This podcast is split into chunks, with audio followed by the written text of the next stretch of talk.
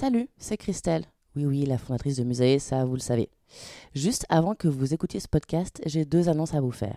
La première, c'est qu'en 2024, on lance le Safe Space Musée. Qu'est-ce que c'est? Des ateliers, des newsletters, des événements, des podcasts. Bref, en fait, c'est un espace de ressources et de solutions pratiques pour vous aider à prendre soin de votre santé mentale au quotidien. Les deux premières thématiques qu'on va aborder, ça va être les TCA et la dépression. Et pour vous proposer une information vérifiée, accessible et utile au quotidien, on s'est associé à deux personnes clés de la communauté scientifique. La première, c'est Michael Worm-Herminger, chercheur, enseignant, auteur et producteur du podcast Les mots bleus. Michael, vous l'avez déjà entendu sur le musée. Et la seconde personne, c'est le docteur Astrid Chevance, psychiatre, docteur en santé publique et porteuse du projet de recherche Compare Dépression. Alors pour retrouver toutes les infos sur Safe Space, allez sur musée-tomorrow.com. Et hop, attendez, la deuxième nouvelle, c'est que pour aller plus loin dans notre engagement en faveur de la santé mentale, on a décidé de soutenir la recherche scientifique publique sur la dépression. Alors si vous vivez ou avez vécu une dépression, votre témoignage peut changer la donne et peut contribuer à faire avancer la recherche. Pour ça, rejoignez Compare, la communauté de patients pour la recherche sur compare.aphp.fr. Allez, je vous laisse. Bonne écoute.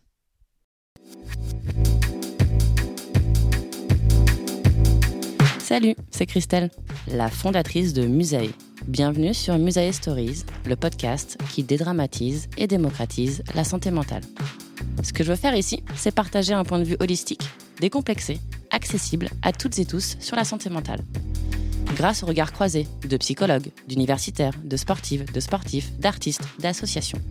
Musae Stories est un porte-voix pour les personnes engagées et touchées par la santé mentale, car prendre soin de notre santé mentale est un engagement durable et citoyen.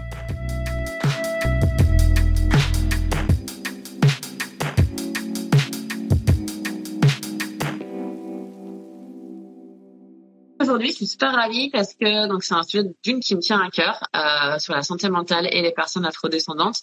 Parce que pour moi euh, et pour Musaï, la santé mentale, déjà c'est pas qu'un sujet de développement personnel. Loin de là, en fait, l'idée euh, c'est de le positionner comme un enjeu sociétal, comme un enjeu durable. Il faut savoir que la santé mentale est un enjeu durable. Hein. C'est le troisième euh, des 17 objectifs de développement durable de l'ONU, mais sauf qu'on n'en a pas forcément connaissance. Et la santé mentale est un vrai facteur d'inclusion sociale et c'est sous ce biais-là qu'on va également euh, parler de santé mentale et d'afrodescendance. Aujourd'hui, j'ai la chance d'accueillir donc Jessica d'Happiness Therapy et euh, Grace Libissa, qui est mon amie également, euh, qui est comédienne. Mais bon, je vais vous laisser vous, vous présenter, nous dire en deux mots pourquoi ce, sujet euh, vous touche et après on rentre dans le dans le vif du sujet. Donc Jessica, si, si tu veux commencer qui es-tu Que fais-tu Hello, bonjour. Bah écoutez, moi, euh, je m'appelle Jessica Galland. Je suis euh, du coup la fondatrice de la plateforme euh, Happiness Therapy. Euh, Happiness Therapy, qui, qui, est une plateforme qui, a, qui héberge actuellement un site web euh, de prise de rendez-vous avec des thérapeutes. Mais au-delà de ça, en fait, ma mission à travers Happiness Therapy, en fait, elle a débuté il y a quand même plus de deux ans, plus de deux ans, parce que mon, mon souhait, euh, c'était notamment euh, de, mettre un petit peu de représentation sur euh, sur le sujet de, la santé mentale chez les femmes noires, de démocratiser ce sujet-là, parce que c'est un sujet qui est quand même relativement tabou. Bon, on est d'accord dans la société de manière générale, mais chez les noirs, c'est vrai qu'il y a quand même des biais, des biais historiques, culturels, qui, qui, voilà, qui rajoutent un petit peu à ça, et il y a vraiment des freins important sur le fait de consulter un, thérapeute. Et donc, euh, mon souhait à travers Happiness Therapy, c'est vraiment de normaliser euh, le fait d'avoir recours à, euh, un psychologue quand on va pas bien. vraiment démystifier voilà le fait de consulter parce que les gens peuvent se faire tout un monde sur le fait de rentrer dans un cabinet de psychologue et, de raconter un petit peu ce qui se passe dans sa vie voilà, le, le but c'est vraiment de, de, dire aux gens, écoutez, euh, ça sert à rien de souffrir en silence. Euh, la santé mentale, ben c'est aussi important que la santé physique. Euh, quand vous allez chez le médecin euh, pour, euh, pour une problématique, je sais pas relative à, à l'estomac par exemple. Euh, vous ne vous posez pas de questions. Là, c'est la même chose pour une problématique relative à, à, la santé mentale. Même si la santé mentale, c'est quelque chose de, de qui n'est pas palpable, mais finalement, quelque part, elle l'est, puisqu'elle a vraiment un, un, impact important sur la vie quotidienne hein, sur le quotidien. typiquement, quand on souffre de dépression, ben on peut difficilement exploiter ses potentiels et on peut on peut difficilement vivre euh, sa meilleure vie et, et, même faire des choses très très basiques. Mais on n'y arrive pas. Donc euh, voilà. Mon but vraiment à travers Happiness Therapy c'est euh, c'est vraiment enfin sachant que ma cible c'est vraiment la femme afrodescendante euh, c'est vraiment la femme afrodescendante euh, je suis pas dans l'exclusion euh, des autres femmes mais je pense que comme il y a un sujet chez la femme afrodescendante c'est c'est important du coup de, de, la cibler et euh, de lui parler euh, dans des termes qu'elle qu'elle pourrait euh, le plus assimiler et, et, entendre. Et voilà. Et ouais, enfin, je tiens à ajouter aussi que moi, quand j'ai eu un moment besoin de représentation de femmes, en tout cas comme moi, euh, afrodescendantes, qui vont consulter un, un thérapeute. J'en ai pas trouvé en France. Euh, en France, et euh, j'ai dû aller, euh, bien sûr, euh, regarder, lire des, ce qui se passait aux États-Unis pour voir des femmes noires qui sont ok avec le fait de consulter un thérapeute. Et ça m'a permis moi de me dire, mais bon, il y a des femmes comme moi, des femmes noires qui consultent. Il faut que j'arrête avec ce biais selon lequel les noirs, eh ben ils ont une santé mentale euh, de, de, fer et euh, compte tenu de l'histoire, euh, bah, quelque part ils sont en lutte, en état de lutte permanente. Donc bah, voilà, c'est comme ça, c'est une fatalité. on doit vivre avec. Voilà, mon, souhait c'est vraiment d'abolir en, tout cas tous ces biais là à travers Happiness Therapy. Eh ben, voilà. Très très belle mission. Mm. Ouais, très belle mission et qui fait le lien effectivement avec euh, ces problématiques de, de, rôle modèle et de représentation. Quand effectivement tu euh, euh, tu parles de, de, santé mentale pour des personnes qui ont des besoins très ciblés, c'est vrai qu'on ne trouve pas toujours la, la, réponse, notamment sur ce sujet-là et encore moins en, en France. Et toi, Grâce, pour te, pour te présenter à, au, au, public et en, et en quoi aussi ce, ce sujet euh, te, te parle, tu, tu, le raconterais comment? Moi, je vais avoir moins de choses à dire que Jessica parce que j'arrive quand même plutôt en support et par rapport à mon, au témoignage que je peux apporter. Euh, ce que je peux dire, c'est que euh, moi, j'ai la chance d'avoir des émotions qui sont tellement fortes que je n'ai pas d'autre choix que de les adresser et de faire attention à ma santé mentale. Et c'est pour ça que j'ai pu, je pense, dépasser des, obstacles familiaux et culturels notamment. Euh, comme, comme euh, expliquait Jessica, c'est pas la même chose en fait quand on quand on est une femme noire, parce qu'on n'a pas le même rapport, on nous explique pas les choses de la même manière. Je pense que bien sûr, ça arrive aussi euh, dans certaines euh, familles blanches où il y a du tabou, etc. Mais là, c'est quand même vraiment culturel et assez ancré. Je sais que je sais que je sais que j'ai déjà entendu mes oncles dire que les psys ce sont les docteurs des fous, ce qui est quand même un raccourci très très équivoque. Euh, sur cette question-là. Donc moi, ce que je vais apporter aujourd'hui comme témoignage, c'est plus la manière dont je dont je fais attention à ma santé mentale et comment j'ai pris du recul sur ce sujet-là, euh, grâce à quel type de grâce à quel type de contenu aussi et comment euh, comment j'arrive à, à adresser euh, mon évolution, l'évolution de mon esprit et de mon âme à travers les réflexions propres à, à mon bien-être, au travers aussi de de ma création artistique. Oui, parce que c'est effectivement ton ton activité principale aujourd'hui qui est alors là, peut-être que c'est une interprétation de ma part, mais effectivement de mettre toute cette émotion au, service d'une créativité aussi euh, qui s'exprime, en l'occurrence là à travers la comédie, mais également à travers euh, la musique, le chant, etc. Oui, voilà, et, euh, et, et, à noter que ça revient sur le sujet d'aujourd'hui, en ce que je, je, je, peux ressentir des émotions qui sont aussi très liées au fait qu'en tant que femme noire, aujourd'hui, moi, je suis dans une période de ma vie où je suis en train d'accepter le fait que les femmes noires sont invisibles dans la société et que pour pouvoir exister, je dois m'imposer. Donc, je dois apporter une force. Je dois, je, je, dois être dans, dans, un effort en fait. Euh, je, dois, être dans un effort pour, euh, pour euh, exister au quotidien dans mon métier par rapport aux représentations, par rapport à ce que moi j'ai envie de raconter. Et, et voilà. en gros, voilà, c'est c'est un peu un cercle de, de, de, tout ça. Comment, comment on peut en faire quelque chose? Pourquoi c'est important aussi? Super. Déjà en intro, on a intitulé euh, le live santé mentale et, euh, et afrodescendance. Moi, c'est un terme très honnêtement que je n'employais pas forcément il y a, six mois, et je pense que c'est peut-être intéressant de définir en fait ce qu'est euh, ce euh, l'afrodescendance. Je sais pas si Jessica, tu veux te jeter à l'eau du jeu de la définition, qui est pas évident. En fait, euh, on peut la définir euh, à deux niveaux. Euh, déjà, étymologiquement, on sait qu'afrodescendance, clairement, ça, ça, veut dire d'ascendance africaine. on sait aussi que ça, ça, ça, ça, ça appelle aussi la, la diaspora africaine, hein, que ça fait référence à la diaspora africaine. Mais derrière ce terme-là, il y a quand même un, un, un, biais aussi politique en fait, ouais. dans le où, euh, au lieu de tout le temps euh, se référer aussi à la race, euh, la race qui est une construction du coup esclavagiste et colonialiste, et ben moi je trouve que au lieu de dire noir, noir qui est vraiment une construction esclavagiste, moi je préfère dire me qualifier d'afrodescendant. Ouais. Je suis guadeloupéenne. Euh, donc mon histoire est clairement liée à, à l'esclavage, puisque mon peuple, enfin voilà, les, les, les Africains, euh, mes ancêtres ont été déportés de l'Afrique et ont été emmenés en, en, Guadeloupe. Donc du coup, pour le coup, euh, je ne suis pas je ne suis pas africaine à l'heure actuelle, mmh. mais j'ai des ascendants africains. Donc pour moi, c'est clairement approprié de dire que je suis afro-descendante.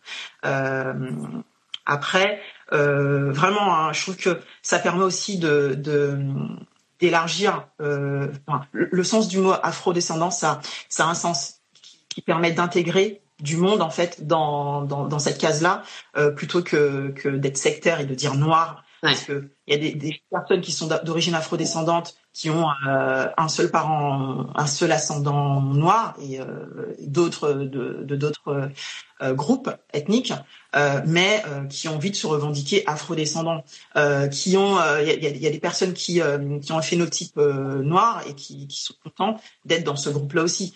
voilà, moi j'ai pas envie de m'enfermer dans un dans le terme noir et de plus en plus j'essaie de ne plus l'utiliser, de plus dire je suis une femme noire, dire peut-être je suis une femme afrodescendante ou je suis une femme, idéalement, j'aurais juste dire je suis une femme.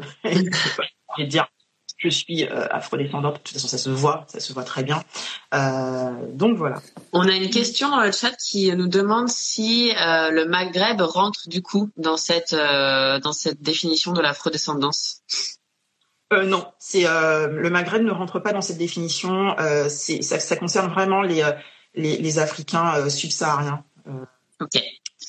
Et, euh, et, pour faire euh, le lien du coup avec euh, ce que tu dis en intro sur Happiness Therapy, du coup toi tu as eu envie de, créer cette, plateforme qui met en relation des praticiens, des thérapeutes pour des problématiques de santé mentale liées aux femmes afrodescendantes. Parce que du coup, c'est quoi en fait effectivement les problématiques ou les enjeux spécifiques que tu as pu noter qui du coup toi t'ont donné envie de lancer ce, ce, service Happiness Therapy? Alors euh, en fait déjà, enfin moi, enfin là, là, quand je veux parler de, de des afrodescendants. Donc, vous avez compris que je vais bien parler des afrodescendants qui vivent en France, ouais. du coup. Euh, et euh, je pense que ce qui est important de comprendre, euh, premièrement, c'est que euh, la santé euh, physique et la santé mentale des, des, personnes sont conditionnées, en fait, à leurs conditions de vie, à leurs conditions sociales. Mmh. Aujourd'hui, les conditions sociales des personnes afrodescendantes, il y a, y a un lien important avec leur position dans la société française. Euh, ce qui fait que on est euh, des noirs dans une euh, société où on est minoritaire et de ce fait-là, en fait, ça, ça, implique forcément des difficultés, enfin, des difficultés d'intégration, des difficultés de, de racisme, et du coup, on est confronté à, au, au, racisme, aux stéréotypes, et ça, ça, ça a un impact sur la santé mentale. Ouais. C'est il n'y a pas beaucoup de littérature, enfin peut-être de plus en plus euh, sur le sujet, euh, peut-être beaucoup plus euh, aux États-Unis, euh, mais il y a une, une, une psychologue qui s'appelle Raki Kassi, euh, qui elle a fait euh, une thèse. Attendez, je, je recherche. Elle a fait une thèse qui s'appelle. pas toujours simple de trouver ces petites notes. du coup, ouais, donc Raki, elle a fait une thèse faudrait que je retrouve l'intitulé de la thèse. Mais en fait, c'est une thèse sur sur les stéréotypes, l'impact des stéréotypes. Ouais sur euh, sur bah, sur les, les groupes discriminés justement et stéréotypés. Et, euh, et, et pour le coup, euh, elle a été interviewée pas mal de fois sur euh, sur ce sujet-là et, et, et elle donne des exemples probants et elle montre vraiment qu'il y a un, un, vrai impact hein, sur sur la santé mentale. Déjà, il y a il y a, y a une charge raciale. bah oui, historique. Ouais. C'est-à-dire que dès que tu sors de chez toi, dès que tu sors de chez toi, euh, eh ben tu tu fais attention à certaines choses. Tu fais attention à, ta coiffure, tu fais attention à ton accent. Euh, il y a des il y a, des, personnes enfin, afro-descendantes qui font attention à leur accent, à leur coiffure euh, et qui sont en état d'alerte en fait. Et ça, le fait d'être en état d'alerte en permanence, de s'attendre à subir une microagression, ben, ça a un impact sur la santé mentale parce que c'est du stress permanent en fait. Parfois, il y a des gens qui craquent. En fait, il y a des gens qui sont en stress permanent au travail euh, au travail parce que au travail c'est vraiment le lieu où tu peux subir euh, des microagressions au quotidien. Et le pire enfin micro les microagressions c'est euh, c'est très c'est très subtil c'est très vicieux parce que les personnes qui euh, qui sont euh, victimes de, de, microagressions, bah, elles savent qu'elles sont victimes de quelque chose, mais parfois elles osent pas verbaliser sur le sujet. Et les personnes qui euh, qui créent ces microagressions là, ils sont pas non plus vraiment conscients des, des malaises qu'ils créent. Donc c'est vrai que c'est vraiment un sujet. dans tous les cas le, racisme a, un impact, mais euh, avant le racisme, il y a quand même l'histoire des afrodescendants en fait. Il y a, une partie de, des, des afrodescendants qui ont été euh, dont leurs parents étaient esclaves, euh, qui ont été colonisés, et on sait aujourd'hui qu'il y a un impact sur les gènes en fait, sur les gènes des descendants, et on sait qu'il y a un traumatisme transgénérationnel qui qui s'est transmis en fait. On, a un leg, bah, malheureusement euh, j'y peux rien, mais euh, j'ai ce leg là hein, moi aussi, et euh, et ça participe à, pas mal de problématiques en matière de santé mentale. Bon, le moindre, mais qui, qui, a quand même son importance, c'est l'estime de soi, c'est le manque d'estime de soi des, personnes noires. typiquement, je lisais un livre d'une autrice qui s'appelle d'une auteure qui s'appelle Emma Ndoye et dans son livre, elle disait que quand elle est euh, quand elle était enfant, euh, elle se regardait dans le miroir et euh, elle se pinçait le nez. En elle, se pinçait longuement le nez en espérant que son nez devienne très fin. Hein, voilà. Elle, elle, elle, elle, se représentait en fait sur des dessins avec des cheveux blonds, raides, avec un, un regard couleur océan. Et, et on voit quand même qu'il y a il y a, un vrai euh, manque d'estime de, soi en fait. Une vraie il y a, presque une haine de soi en fait. Une, un racisme intériorisé. Euh, dire que on, voudrait être blanc en fait. Euh, elle voulait être blanche parce que dans la société ben déjà la société a été hiérarchisée de telle façon être blanc c'est le summum du, du plus plus plus c'est c'est ce qu'il y a de mieux. Et être noir c'est dans l'échelle, c'était vraiment euh, le dernier grade en fait. Et donc, euh, on a quand même grandi avec ces biais-là et ça, on, l'a intégré malgré nous. Et euh, moi, je connais plein de personnes qui ne s'aiment pas, plein de personnes noires qui ne s'aiment pas. Et ça, c'est une vraie problématique en fait, parce que quand on s'aime pas, comment comment tu veux être en altérité avec avec avec l'autre en fait? Comment tu veux exploiter tes potentiels? Comment tu veux euh, t'épanouir euh, dans, dans, ce monde-là Comment tu veux t'affirmer? Puisque à partir du moment où tu as, un manque d'estime de toi, c'est difficile de s'affirmer, c'est difficile de poser des limites. Euh, ça, ça, y, a, beaucoup de difficultés qui surgissent par rapport à ça. Mais au-delà de, de du manque d'estime de soi, il y a quand même de vraies, de, vraies pathologies. Il il y a, il y a beaucoup de personnes qui euh, qui sont euh, schizophrènes. Euh, même aux Antilles, il y a des schizophrènes qui sont pas diagnostiqués. Bien souvent, bien souvent, ils, ces, ces personnes-là sont mis au banc de la société. Ils traînent dans la rue. Et euh, parce qu'il y a encore un biais selon lequel euh, c'est peut-être de la sorcellerie qu'on leur a fait. Euh, ouais, ça, c'est très présent hein, mm. en Afrique comme aux Antilles, de se dire les personnes qui ont un comportement anormal, euh, ben, c'est certainement parce qu'on leur a fait de la sorcellerie. Et donc il n'y a aucune prise en compte de la dimension santé mentale en fait. Il n'y a, y a aucune prise en compte de, la dimension psychologique euh, qui peut y avoir derrière. Donc, donc, donc ouais, il y, a, y, a, y, a, ça, il y a les troubles identitaires. Enfin, quand, quand tu es afrodescendant, tu as forcément des troubles identitaires. Quand tu es enfant, tu grandis, à un moment donné, tu, tu te cherches en fait. Euh, tu as des troubles identitaires. Euh, tu as, il y a aussi des symptômes de, on appelle ça des symptômes de reviviscence.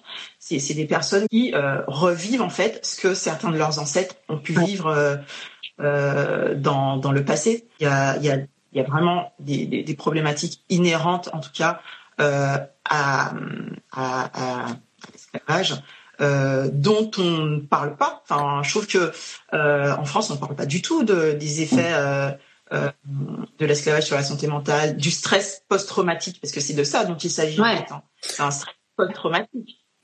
Bah ça c'est un terme effectivement qu'on utilise beaucoup aux US et qui a été démocratisé mais, pour les blancs aux US au retour en fait de la guerre euh, en, en Irak pour les soldats américains mais c'est effectivement par rapport euh, à l'esclavage j'ai pas l'impression j'ai pas l'impression effectivement que c'est été euh, abordé. Euh, si, eh ben, en fait, euh, aux États-Unis, il y, a, y, a, pas mal de, d'études sur le sujet. Il y, y, a même un, un terme que j'avais relevé, parce que bon, j'essaye de lire des petites études comme ça euh, américaines. Euh, c'est une sorte de, c'est un, mot pour dire que c'est un stress base, un, stress post-traumatique basé sur la race en fait. C'est, ça s'appelle, euh, euh, j'oublie. Ben, en tout cas, c'est un, stress, un stress post-traumatique racial. En gros, c'est ça. C'est euh, et, et qui est admis en fait. C'est admis. Euh, mais ici, c'est vrai qu'il n'y a aucun, euh, aucune étude euh, sur le sujet. Enfin, déjà, il n'y a pas d'étude euh, raci raciale, on va dire, euh, par ethnique. Donc, c'est problématique aussi parce que ça, ça empêche de mesurer ben, l'impact des, des, phénomènes sur la santé mentale euh, des Noirs typiquement. Au Canada, il y en a aussi beaucoup, il y a beaucoup d'études en fait euh, sur euh, sur ces sujets-là. Mais en France, euh, on est pauvre sur le sujet. Parce que c'est interdit en fait. C'est que là, effectivement la, la, France interdit euh, du coup les les études raciales parce que la République est censée être une et indivisible et que mais et, du coup ça pose problème effectivement pour ça, mais ça pose problème aussi pour les agressions policières, ça pose problème pour toutes les discriminations. Euh, et, et, on devrait le, on devrait le rendre possible. Effectivement, ça permettrait d'avoir des études plus fouillées et aussi plus appropriées par rapport aussi à la singularité aussi euh, des peuples afrodescendants en, en France, qui n'est peut-être pas tout à fait la même qu'aux US, puisque c'est pas les mêmes codes, c'est pas la même culture, etc. Et euh, par rapport à la notion d'estime de soi, qui est j'ai l'impression le, point de départ de, tout. Euh, il y a Vanessa qui nous demande dans, le chat si la question de l'amour de soi, de manière générale, c'est quelque chose qui est discuté facilement dans les familles afrodescendantes. Je sais pas si toi, grâce à ton expérience, euh, c'est un sujet qui, euh, qui est abordé facilement ou pas forcément. Alors la notion d'amour de soi ou d'estime de soi, parce que pour moi c'est pas la même chose. Là, là la question est sur l'amour de soi, mais ça peut être ouais. aussi l'estime de soi. Ouais. Ah, en fait, je, j'ai vu passer beaucoup de contenu hyper euh, empowering des enfants noirs, notamment des petites filles noires qui n'aiment pas leurs cheveux, qui n'aiment pas leur peau, qui se trouvent moches, euh, avec des parents qui les, qui les, qui leur apportent euh, du soutien et de l'amour avec beaucoup d'affirmations notamment. Euh, ouais. disant euh, je suis forte, je suis belle, mes cheveux sont beaux. Je ouais. sais que moi j'ai une mère qui a un très fort caractère et euh, qui nous a beaucoup élevés en nous disant mais si t'es belle, c'était un peu, c'était un peu balayé. Et puis surtout, c'était, en fait, on a, t'as pas le temps. t'as pas, t'as pas cette énergie. C'est-à-dire que ta survie, ça va être de faire tes études, d'avancer dans la vie, de trouver un job, de construire une famille dans une société qui ne te considère pas comme une personne, comme une citoyenne, qui ne t'apporte, qui ne te montre nulle part, qui ne te donne directement aucune arme, euh, qui va toujours te questionner, qui va toujours douter de toi. Donc euh, franchement, si déjà tu commences à te demander si t'es belle, il n'y a pas le time, tu vois. Donc ouais. moi, ça a plutôt été bulldozer de OK, il faut être une bonne élève, il faut avancer, etc., etc. Et même dans un sous-marin de la République est une et indivisible. Du coup, ouais. on est tous les mêmes. Du coup, bah, j'ai pas une situation spécifique. Ouais. Et c'est lorsque j'ai commencé à travailler. Alors, ça a commencé durant mes études supérieures quand même, parce que j'ai commencé, j'ai fait un semestre de African American Studies où j'ai découvert énormément d'auteurs et j'étais là ah mais en fait on peut dire qu'on est noir c'est pas grave moi je dis noir quand même mais mm. je suis je suis assez d'accord sur l'histoire de Jessica mais c'est ah en fait c'est pas grave. Ah oui mais en fait le fait que je je je sois née moi je suis née au Congo je suis arrivée en France à deux ans. Le fait que je sois née au Congo que j'ai grandi en France euh, dans une école où tout le monde était blanc et on me disait à l'école que mes ancêtres étaient les Gaulois alors que ce sont ceux qui ont colonisé là où je suis née oui en fait il y a plus de contradictions. Euh, ah mais oui en fait quand je me lève le matin je suis très mal dans ma peau. Mais pourquoi est-ce que je me trouve moche? J'ai des copines qui me disent que je suis jolie mais est-ce que du coup? Et en fait c'est tout ça, moi, je l'ai fait moi-même. Et c'est pas, euh, c'est pas une discussion que j'ai eue au sein de ma famille parce mm. que moi, j'ai plus eu des discussions de il faut être la meilleure. Parce que même quand tu seras la meilleure, tu seras pas la meilleure. Moi, c'est ce qu'on m'a dit, en fait. Et la question de la santé mentale, elle, elle se pose, enfin, elle se posait pas dans le sens où j'ai une mère qui m'a donné beaucoup d'amour et de, qui m'a beaucoup soutenue, qui m'a beaucoup encouragée dans mon côté artistique notamment, etc.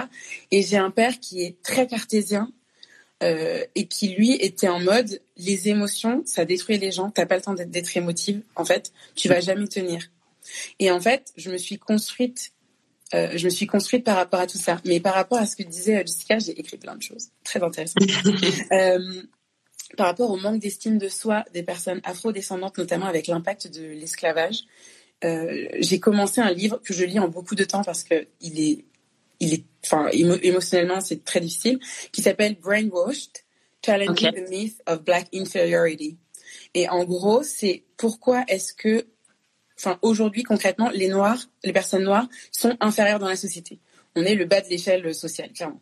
Donc, comment est-ce que c'est arrivé? Pourquoi c'est arrivé? Et surtout, quel est l'impact que ça a effectivement sur le, fonction, le fonctionnement de nos familles, notre rapport à nous-mêmes, euh, notre rapport à, nos amis, notre rapport à notre carrière, etc. Parce que mine de rien, aujourd'hui, euh, si on parle des privilèges, euh, si on parle, si on dit que être un homme blanc cis hétérosexuel, c'est être privilégié, c'est notamment parce qu'aujourd'hui, quand tu es dans cette condition, tu te poses pas les mêmes questions qu'une femme noire.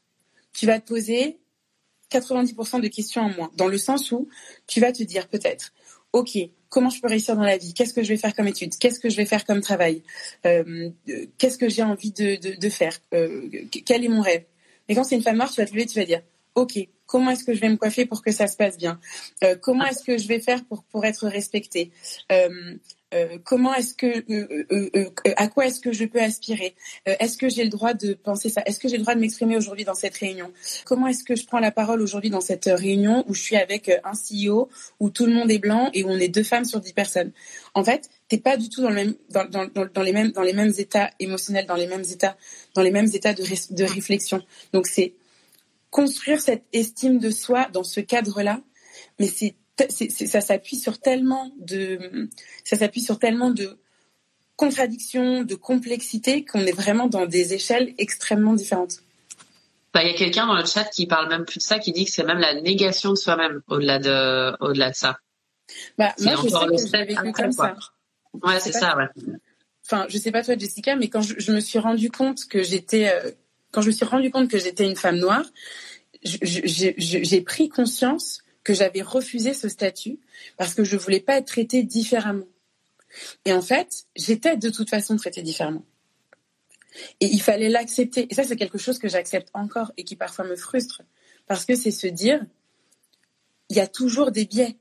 Si demain je sors un livre, quelque, enfin, on va pas dire euh, une femme a sorti un livre, on va dire euh, une femme a sorti un livre. Mais de toute façon, vu, comment je fonctionne, ça va être sur ces questions-là, c'est sûr. Mais euh, il y a toujours ce biais-là et la société qui me voit différemment, qui me renvoie des choses différentes. Euh, on, on, on, on, compare toujours, par exemple, les femmes noires. On va toujours dire Beyoncé ou Rihanna, mais en fait, il peut y avoir plusieurs femmes noires qui excellent, c'est pas un problème. On a l'impression qu'on nous réserve seulement quelques cases spécifiques. Et on a l'impression de ne pas pouvoir être entière aussi, parce que justement, dans ce côté de la République, il y a, y une question de oui, je suis une citoyenne française, mais je suis aussi euh, une femme afrodescendante. Ça signifie que je suis plurielle. Et pourquoi est-ce que je devrais me nier ça? Et en fait, on se nie ça parce que la République ne nous autorise pas à ne nous autorise pas à être à, à, à être à être euh, entière. Je parle pour les femmes, à être entière, à être nous-mêmes, à vivre avec tout l'héritage qu'on a reçu, qui pourtant nous renforce et qui ne veut pas dire que derrière euh, on va brûler le drapeau français. Ça n'a strictement rien à voir. Et c'est extrêmement c'est extrêmement violent en fait. C'est extrêmement violent, c'est extrêmement frustrant.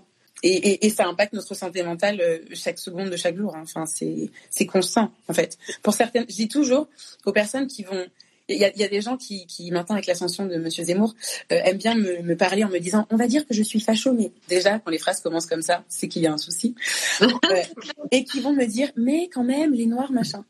Euh, et en fait, moi, je, je dis alors, moi, là où je protège ma santé mentale, c'est que je dis pour toi, c'est une conversation, c'est un débat que je t'invite à avoir avec des personnes blanches. Pour moi, c'est ma vie. Donc, ça va peut-être trigger des choses. Tu ne connais pas mon parcours, tu ne sais pas comment je fonctionne. Tu peux pas arriver comme ça et me déverser tes questions qui sont qui n'ont sans aucune sensibilité. Et, le fait qu'on interdise le fait d'être pluriel, donc je parle, je parle de moi en tant que femme noire, mais c'est la même chose pour les, les femmes lesbiennes, c'est la même chose pour les hommes homosexuels. Enfin, euh, c'est la même chose pour les personnes handicapées, parce qu'on n'en parle jamais ça de, ça, du validisme, c'est encore un, autre sujet. Euh, le fait qu'on nous empêche d'être pluriel et qu'on nous, qu'on nous force à entrer dans cette norme qui n'est pas normale, c'est extrêmement violent en fait sur notre développement personnel, sur notre bien-être, sur ce qu'on peut accomplir dans la vie et sur les personnes qu'on est aussi au quotidien. Ben oui, c'est en fait c'est le truc euh, tout, tout, bête de la fameuse pyramide de Maslow. Hein. Enfin, tu as des besoins en bas euh, très alimentaires, sécuritaires, etc. Puis il y en a un qui est en haut et pas en haut qui est la reconnaissance en fait. Et quand effectivement tu n'as pas de reconnaissance de ta sensibilité, de ton parcours, de ton histoire, de, de ta langue, enfin de, de, de, tout ça, effectivement c'est quand même très compliqué d'avoir une estime de soi, l'amour de soi, et pour reprendre le terme qui était dans, dans le chat, même voilà du coup de se percevoir par opposition, de se dire bah je vais me alors là, je vais employer un terme qui n'est pas quand c'est négationné, je pense que ça n'existe pas. Mais en gros, je vais me nier, c'est ça que je voulais dire. Je vais, me, je vais me nier effectivement pour me forcer à rentrer dans le rouleau compresseur qu'on m'impose, quoi et pour être accepté en fait. Mais pour être accepté, ouais. Ouais, ouais, c'est exactement ça. En fait, euh, ça me fait penser à, à une anecdote. Enfin, une amie me racontait que euh, du coup, je sais plus où j'avais entendu ça, mais euh, en fait, euh, ah oui, c'est une coach qui s'appelle Marie da Silva. Oui. En fait, elle, elle, elle, elle coach des personnes, des femmes racisées des hommes, je ne sais pas, euh, en entreprise euh, qui sont euh, qui sont qui ont malheureusement des, difficultés avec leurs collègues ou leurs supérieurs hiérarchiques à cause de, leur couleur de peau, de discrimination, etc. Et elle donnait un, jour l'exemple d'une personne, d'une femme noire qui, s'habille de façon colorée et, son chef lui, lui a dit que ben Ok, ben, ok, on sait que vous êtes noir et tout ça, euh, mais euh, pour autant, est-ce que vous êtes obligé de d'arborer des couleurs aussi euh, aussi éclatantes, euh, voilà.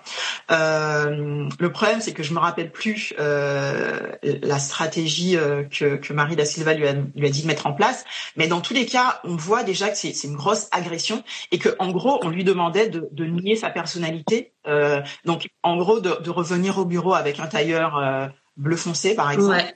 euh, de rentrer dans un moule. Euh, de, de, enfin voilà, le, le but c'était peut-être de la formater, de lui dire, bah, écoutez, là vous êtes, euh, vous êtes en France, dans une entreprise euh, française avec des Français. L'idée c'est de vous habiller conventionnellement. donc mettre un tailleur rouge, voilà, c'est trop, c'est hors du cadre. Donc euh, voilà. Et donc du coup, c'est c'est c'est c'est même pas nier euh, sa, enfin, sa, couleur de peau parce que ça a rien à voir avec une couleur de peau, euh, la façon dont on s'habille. Mais c'est c'est nier son identité propre en fait. Et eux, enfin voilà, c'est c'est aussi culturel de de mettre, enfin, elle, a, elle a mis euh, peut-être un, un, un, tailleur avec des couleurs un peu euh, wax, euh, voilà. Mais mais c'est aussi dire, ok, le wax c'est pas admis voilà. Euh, c'est aussi dire, euh, ben les cheveux afro. Euh, typiquement, je connais quelqu'un qui avait été prise pour un poste d'hôtesse d'accueil. Ouais. Euh, convention. Enfin, voilà. La, la, nos, nos, nos clients, euh, ils aiment bien que les choses soient assez classiques. Donc, si vous pouviez revenir demain avec un, les cheveux raides, ça serait beaucoup mieux pour notre clientèle. Bah, elle a dit, ben, écoutez, non, moi, je, je n'accepte pas le poste, je pars. Sa mère n'a pas compris. Ouais. N'a pas compris et il lui a dit, mais comment tu fais pour euh, refuser un poste? Bah, défrise tes cheveux, c'est tout. Ah non, ben non. Elle, euh, voilà, elle est plus dans, dans une affirmation d'elle-même. Euh, elle a déjà fait un travail identitaire et c'est qui elle est, et elle n'a pas envie de se défriser les cheveux parce que les gens ne sont pas à l'aise avec ça en fait. Et le défrisage et, donc, est dangereux et qu'on nous impose. Il est dangereux, ouais, qui est très dangereux. Euh, et heureusement, euh, il y a quand même un, il y a quand même une vague de, de prise de conscience, une vague nappy, comme on dit. Euh, il y a une prise de conscience par rapport à ça. Il y a de plus en plus de femmes afrodescendantes avec les cheveux naturels euh, et, et, qui aiment leurs cheveux, qui ont, qui se sont euh, du coup euh, leurs cheveux et, euh, et c'est déjà une grande avancée. Moi, je pense que ça passe par ça aussi, le, le, fait de, de, de, se réapproprier son identité. Ça passe aussi par les cheveux, ça passe par connaître son histoire, ça passe par valoriser son histoire. Moi, je ne suis pas qu'une descendante d'esclaves. Hein. Je pense que avant ça, avant, avant ça, il y avait des empires noirs euh, euh, en Afrique. Hein, je ne suis pas qu'une descendante d'esclaves. Ça se trouve, euh, je suis clairement la descendante d'une d'une reine africaine. Donc, donc, donc ouais, il y a, quand même tout un travail à faire, que ce soit historique, un travail de valorisation, un travail pour que les, personnes afrodescendantes puissent puissent se, se, dire, on n'est pas que euh, ce qu'on a voulu nous faire croire qu'on est. En fait, on est, on est plus que ça. Euh, et oui, il y a, y a, de toute façon, il y a en plus un racisme intériorisé euh, qu'il faut combattre. Euh, il y a aussi euh, des sujets comme le colorisme qui a un impact important sur la santé mentale. Moi, je connais des filles qui sont foncées de peau et qui ont souffert de ça pendant des années, des années, et qui, qui que maintenant, hein, elles, ont à l'aube de la quarantaine, euh, elles sont en train de se dire mais je suis fière de ma couleur de peau. Donc, au sein même des communautés noires, il y a le colorisme. Euh, et euh, plus tu es clair et plus ben, tu as de la valeur, en gros, et, plus tu es foncé, ben, plus euh, ben, tu es moins désirable pour, euh, pour, pour les hommes, peut-être. tu es moins bankable, en gros. En gros, c'est on va dire, mais c'est ça. C'est exactement. Donc, ouais, tout ça, ça a des impacts sur la santé mentale des femmes. Hein, faut, faut se le dire. Il y, y, a aussi un truc qui, qui, se fait en entreprise, c'est de se dire, euh, ouais, quand tu es une femme noire, enfin, les, les femmes cadres, euh, elles ont une pression de dingue parce que contrairement à, à leurs homologues euh, blanches, eh ben, on leur dit, bah, faut, faut que tu fasses deux fois plus en fait, faut que tu fasses dix fois plus euh, que ben, qu'une autre en fait, qu'une personne blanche. Et, et, ça, ça met une pression importante. Euh, et du coup, euh, du coup, il y a, y a, plein de femmes. Enfin, moi, j'ai une amie qui est psychologue. Elle me dit, bah, je vois plein de femmes euh, en consultation. Euh, et ben, elles ont une pression importante en entreprise. Non seulement en entreprise, en plus, euh, elles doivent être euh, une femme euh, du coup forte qui gère la maison et les enfants, voilà, comme il faut, et, et, et être la femme noire euh, qui qui ne fait pas de vagues, euh, qui travaille encore plus que les autres, qui parle encore mieux. Euh, typiquement, moi, quand, quand j'ai des, des, des, réflexions sur le ma façon de parler, ouais. du type ah ouais, mais quand même, tu tu, tu as du vocabulaire, Jessica. Les gens ils sont comment... Pardon. non non, mais je pensais que tu parlais un peu wesh wesh wesh wesh. Euh, non, déjà, c'est pas un terme que je connais. Oui. Ouais. Tu as aussi le niveau de. Tu, tu, tu, arrives dans une soirée où tu ne connais pas les gens et euh, tu as un type très HEC style qui va débarquer. J'ai le droit de le dire, j'ai fait une grande école. Qui va débarquer et qui va te dire, qui va dire bonjour normalement aux gens et toi qui vas dire ouais, bien ou bien. Ouais. Ou euh, qui va t'appeler euh, sœur. Enfin, en fait, ouais. dire, euh, en fait, non, rien ouais, à voir, quoi. Le dernier ouais. qui m'a fait ça, je lui ai dit, tu fais une syncope? Je comprends pas en fait. Mais tu sais, t'es obligé de passer par l'humour et de, mettre les gens mal à l'aise parce qu'ils sont tellement à l'aise. Il y a aussi ça. Alors ça, c'est un truc. Il y a des personnes qui se sentent tellement à l'aise parce que tu comprends. Les Noirs, ils sont tellement gentils, ils sont tellement sympas, ils font tout le temps la fête, ils sont cool. Donc tu peux, tu peux tutoyer euh, ceux qui ont 80 ans combien de fois? Quand j'étais, euh, j'ai fait une mission à Abidjan d'une semaine, il y avait un stagiaire qui avait genre 20 ans, un jeune homme blanc. On était dans un resto. il y avait un monsieur, je sais pas, de 80 ans, il lui disait, il disait, ça va bien, chef, tu vas bien? Enfin, alors qu'il avait, vous voyez toutes les personnes toute la journée. Je ne comprends pas. En fait, d'où vient cette prise de confiance? C'est quand même un réflexe extraordinaire. Bon, ça, c'est encore une autre discussion, ce type de comportement néocoloniaux. Mais tu te dis, au nom de quoi? Et en fait, je pense qu'aussi une bonne manière de protéger sa santé mentale, c'est de mettre ses limites. Je sais que moi, parfois, je tranche de façon un peu trop tranchée, donc j'essaie de prendre sur moi pour ne pas trop choquer les gens. Je prends sur moi quand on me micro-agresse pour ne pas trop choquer les gens. Donc ça encore, c'est charge mentale, euh, c'est charge raciale. Mais je vais dire, ça me met, ça me met très mal à l'aise. Ou ah, je savais pas qu'on se connaissait. Tu vois, parce que les gens se permettent, les gens se permettent vraiment des choses, se permettent des choses parce qu'ils ont intégré que, ils ont intégré ce qu'ils ont vu à la télévision. Ils ont intégré Pépita. Ils ont intégré, euh, oui, bon, bah, il y a la noire qui est là et on peut lui parler comme on veut et lui faire des blagues. De toute façon, il dit rien parce que ça va, on rigole. Et puis on peut, on peut lui toucher les cheveux. Là, Oh là là. Moi, je coupe les doigts maintenant. c'est plus possible, tu vois. non, mais c'est un réflexe. Et en fait, c'est ça qui est grave, c'est que c'est cette fameuse norme. Et c'est pas normal. Et en fait, on a, on a accepté des, on a accepté, on a intégré des choses, comme disait euh, Jessica, jusque dans notre corps, jusque dans notre chair, qui passent pour normal mais ce n'est pas normal. Et c'est à chaque personne de travailler sur elle-même, de s'interroger. Et c'est aussi aux personnes qui ont conscience de ça d'informer les autres.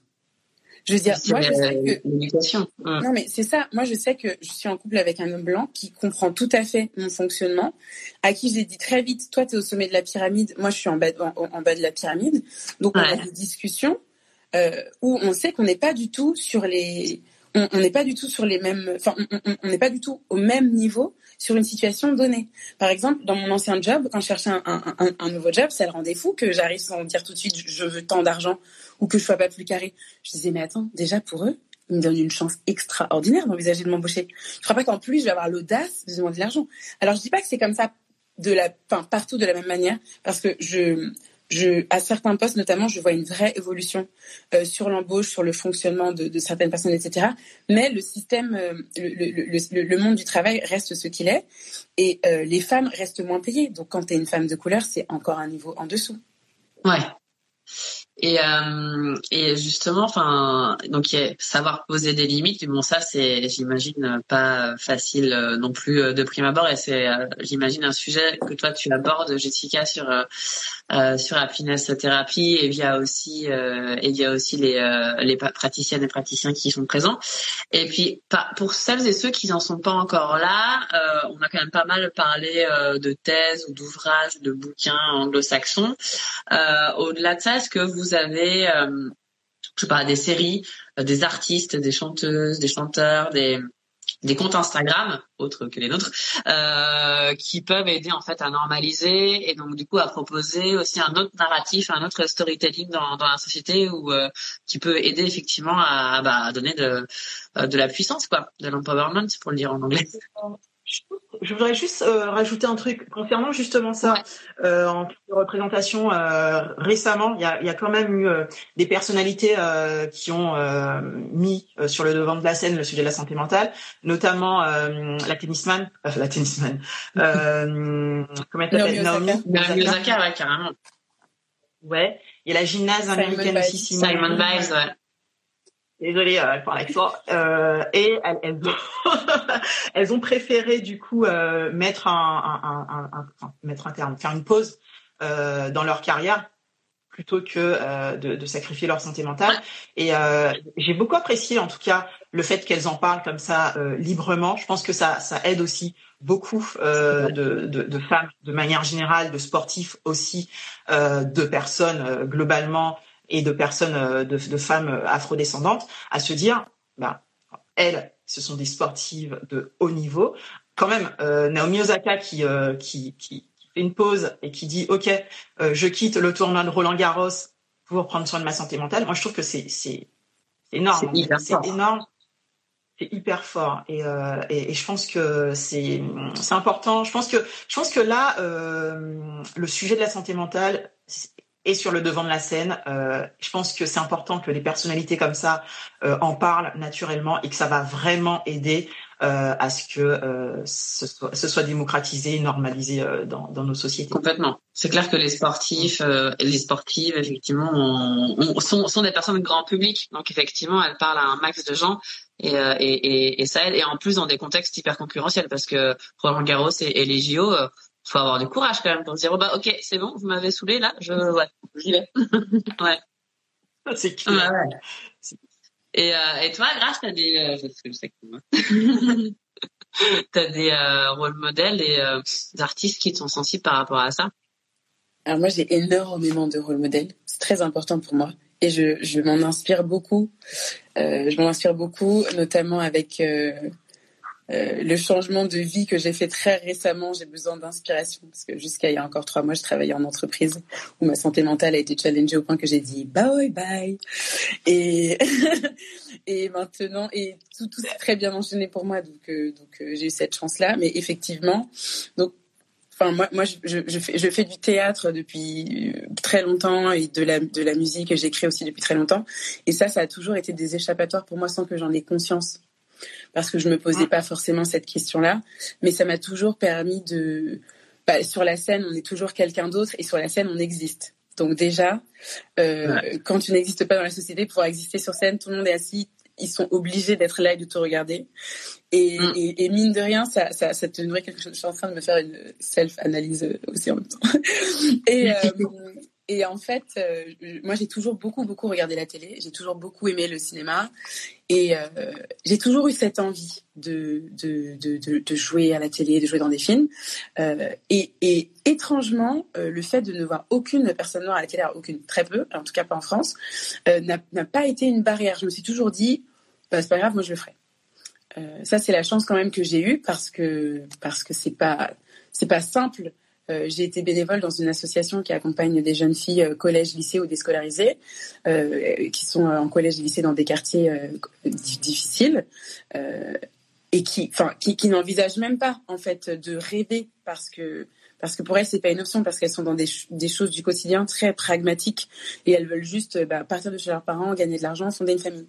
Et donc euh, j'ai pu trouver cette, cette force-là à travers les livres, etc., euh, même sans avoir tout de suite de rôle modèle.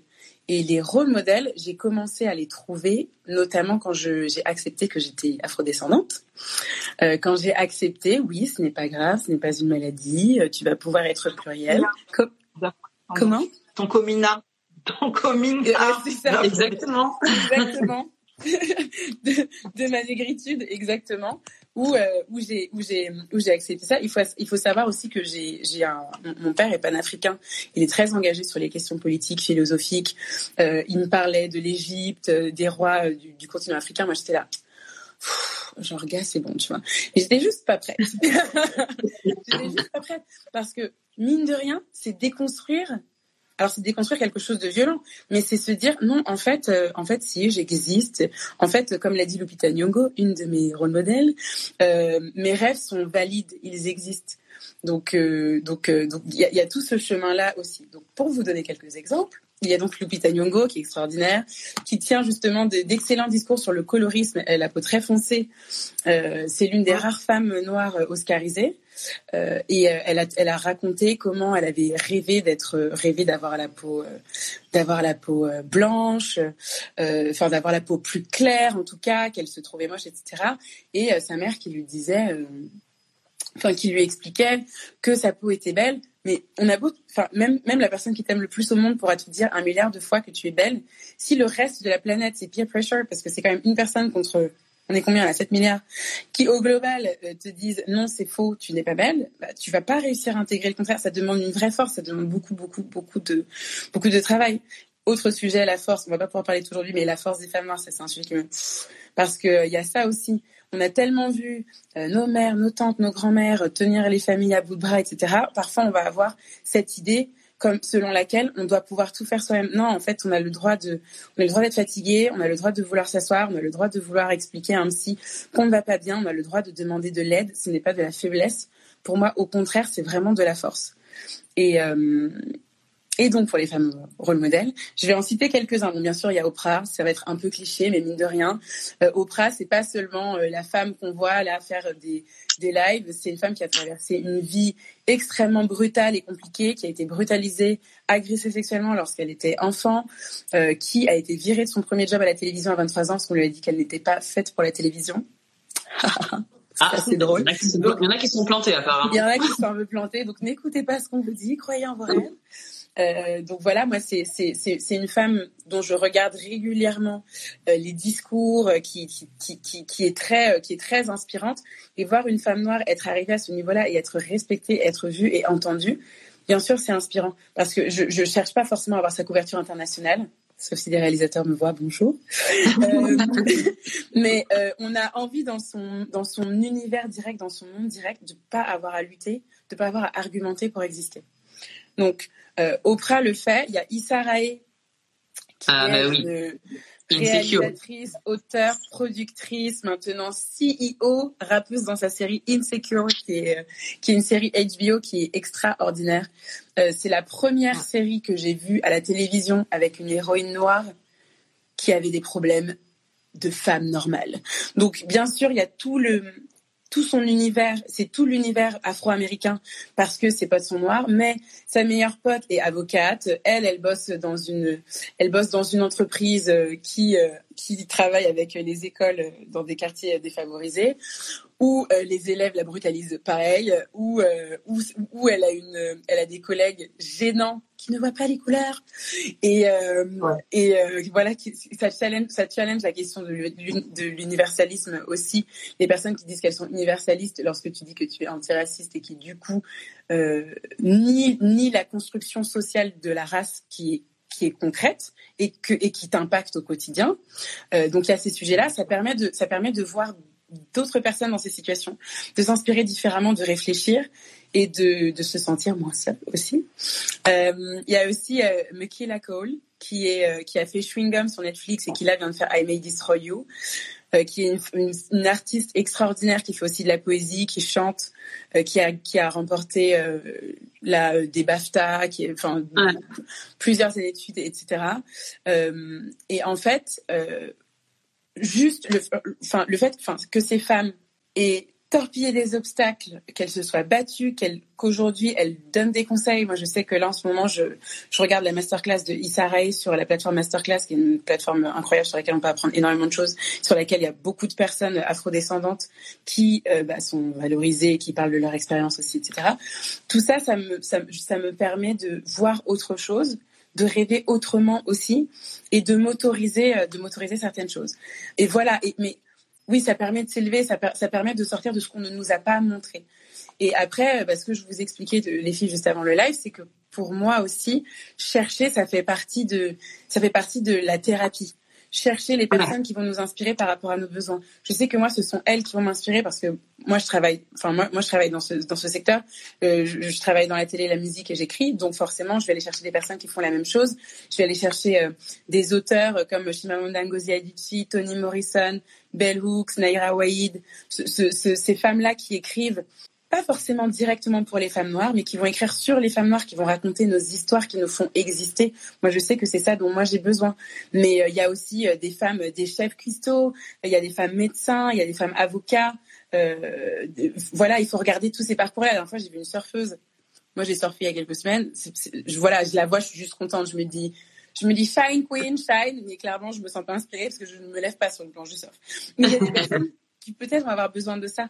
Donc l'idée c'est aussi de c'est aussi de, de, de, regarder ça. Et puis après de prendre ces contenus et de les de les recommander.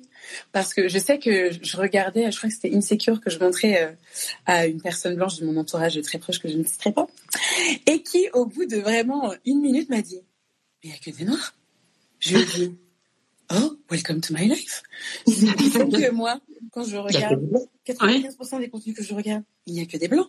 Alors oui, parfois il y a un meilleur ami noir que tu vois trois séquences, ou il y a un policier noir qui meurt au bout de 14 secondes parce qu'il y a des quotas qu'il faut les mettre, en tout cas aux États-Unis.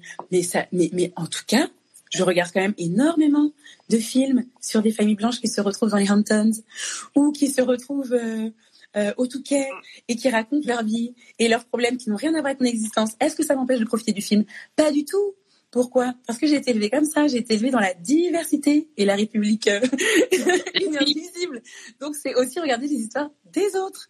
Et euh, donc voilà, euh, euh, faire profiter aussi à votre entourage de, de, de, ce que vous découvrez, de nouvelles, de nouveaux contenus pour pouvoir diversifier ça. Je pense que ça, ça contribue aussi parce que je, je, sais que moi j'ai des amies blanches qui au moment de, enfin au, au moment de la mort de George Floyd, m'ont dit ok en fait je sais pas comment réagir je sais pas je sais pas quoi faire qui se posaient des questions.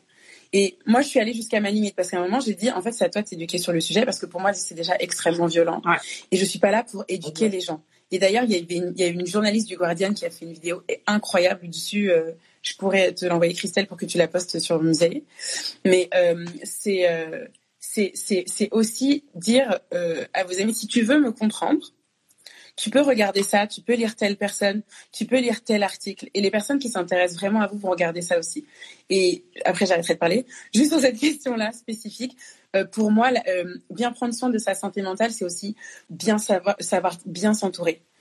Savoir s'entourer de personnes qui comprennent, de personnes qui ne vont pas vous micro-agresser et qui ne remettront jamais en question votre sentiment de d'être euh, d'être dans cet état émotionnel là où vous vous savez que vous avez vécu quelque chose de raciste où vous vous venez de vous sentir agressé et la personne va pas vous diminuer en disant mais cette personne n'a pas fait exprès parce que le racisme systémique c'est aussi ça.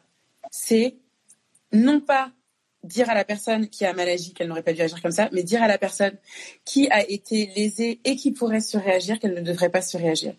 Et on a les mêmes sujets sur les agressions sexuelles, sur les questions homophobes, sur les questions validistes c'est toujours valoriser la personne qui a le pouvoir. Donc, euh, ça suffit.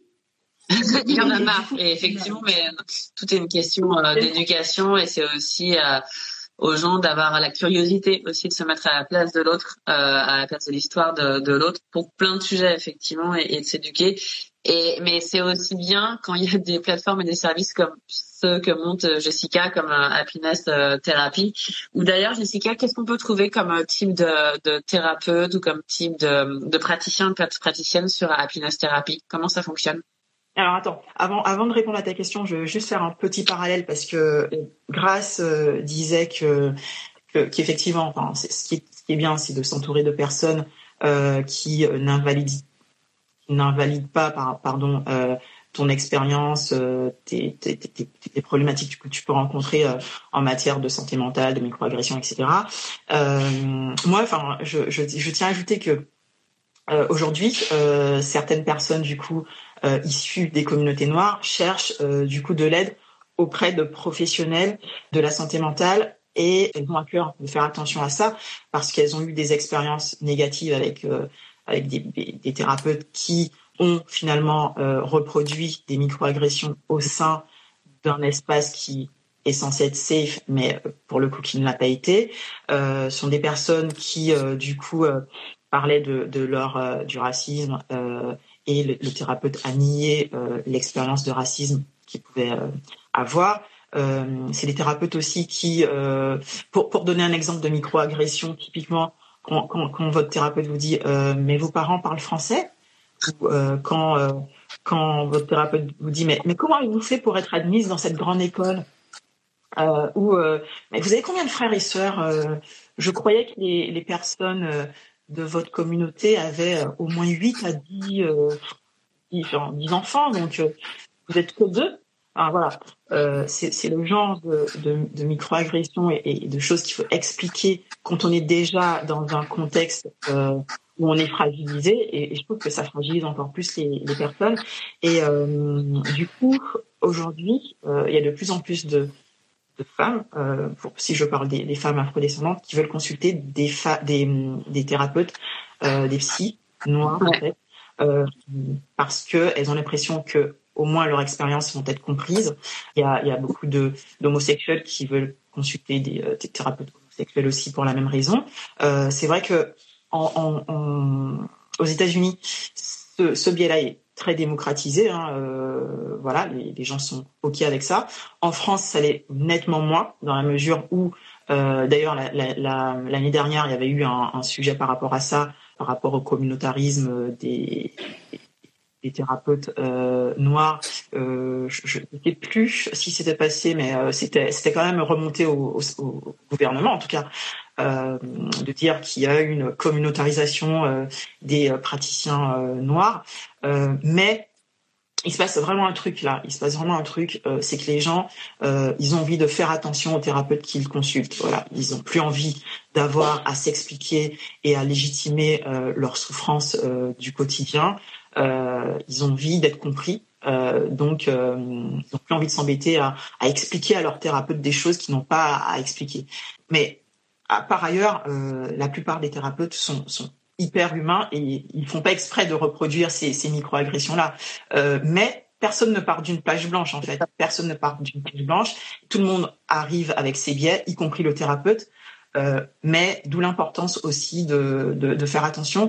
Et donc, à l'heure actuelle, sur, euh, sur la plateforme Happiness Therapy, j'ai euh, que des thérapeutes, des femmes noires, parce que c'est c'est le besoin en fait. Les, gens de la communauté Happiness cherchent des thérapeutes qui soient des femmes noires, que ce soit psychologues, coach, sophrologues, euh, hypnothérapeute, etc.